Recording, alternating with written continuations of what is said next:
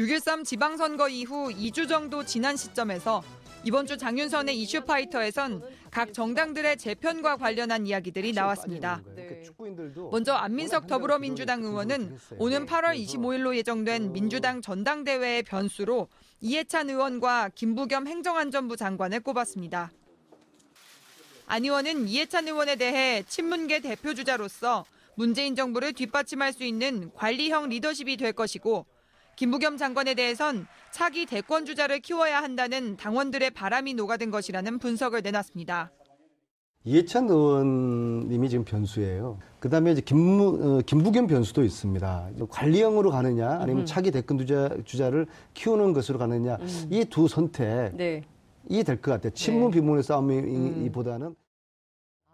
당대표나 최고위원 출마 가능성을 묻는 질문에 안 의원은 아직 확정된 바가 없다며 일축했습니다. 이철희 더불어민주당 의원은 현재 당대표로 20명 가까이 거론되는 것이 여론의 판단과 많은 경쟁을 거쳐야 하는 것이기 때문에 긍정적인 입장이라고 밝혔습니다. 이 의원은 또 현재 여소야대 국면을 언급하며 보다 강력한 추진력을 위해선 연립정부도 가능할 것이라고 내다봤습니다. 다만 소위 말하는 정당들의 나눠 먹기식이 아닌 하나의 공동 목표를 제시하고 또 국민들이 이에 동의해야 진정한 연립정부의 힘이 발휘될 것이라고 강조했습니다. 장관 자리 안 주면 연정이 안 되냐 네. 그렇게 풀 문제는 아니고요. 아. 그럼 이 세력들이 모여서 뭘 할 거냐? 뭘 할 거냐? 그게 분명히 해야죠. 공통의 뭐 공약이랄까요? 목표를 제시하고 나서 거기에 대해서 국민들이 아 그 정도면 힘을 합쳐서 해라. 음. 라고 하면 이건 가능해지는 거고요. 네.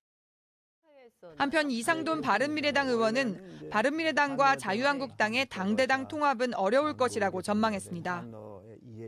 이 의원은 지난 지방선거 성적에 대해 바른미래와 한국당의 참패를 인정하면서도 두 보수당의 성격이 다르기 때문에 당대당 통합은 어렵다고 내다본 겁니다. 대신 한국당의 혁신 과정에서 바른미래 의원 다수가 참여할 가능성은 높다고 힘을 실었습니다. 반을 넘는 의원들은 또 한국당과는 체질이 다르기 음, 때문에 네. 저는 그 당대당 통합은 더 어렵 아, 어렵다고 보고요. 예, 예. 한국당이 그야말로 한번 환골탈퇴하는 그런 과정에 예. 바른미래당 네. 의원 다수가 음흠. 참여할 가능성 오히려 그게 가능성이 있다고 봅니다. TBS 문숙입니다. 오늘 방송 좋았나요? 방송에 대한 응원 이렇게 표현해 주세요. 다운로드하기, 댓글 달기, 구독하기, 하트 주기. 더 좋은 방송을 위해 응원해주세요. 다운로드하기, 댓글 달기, 구독하기, 하트 주기. 기억하셨죠?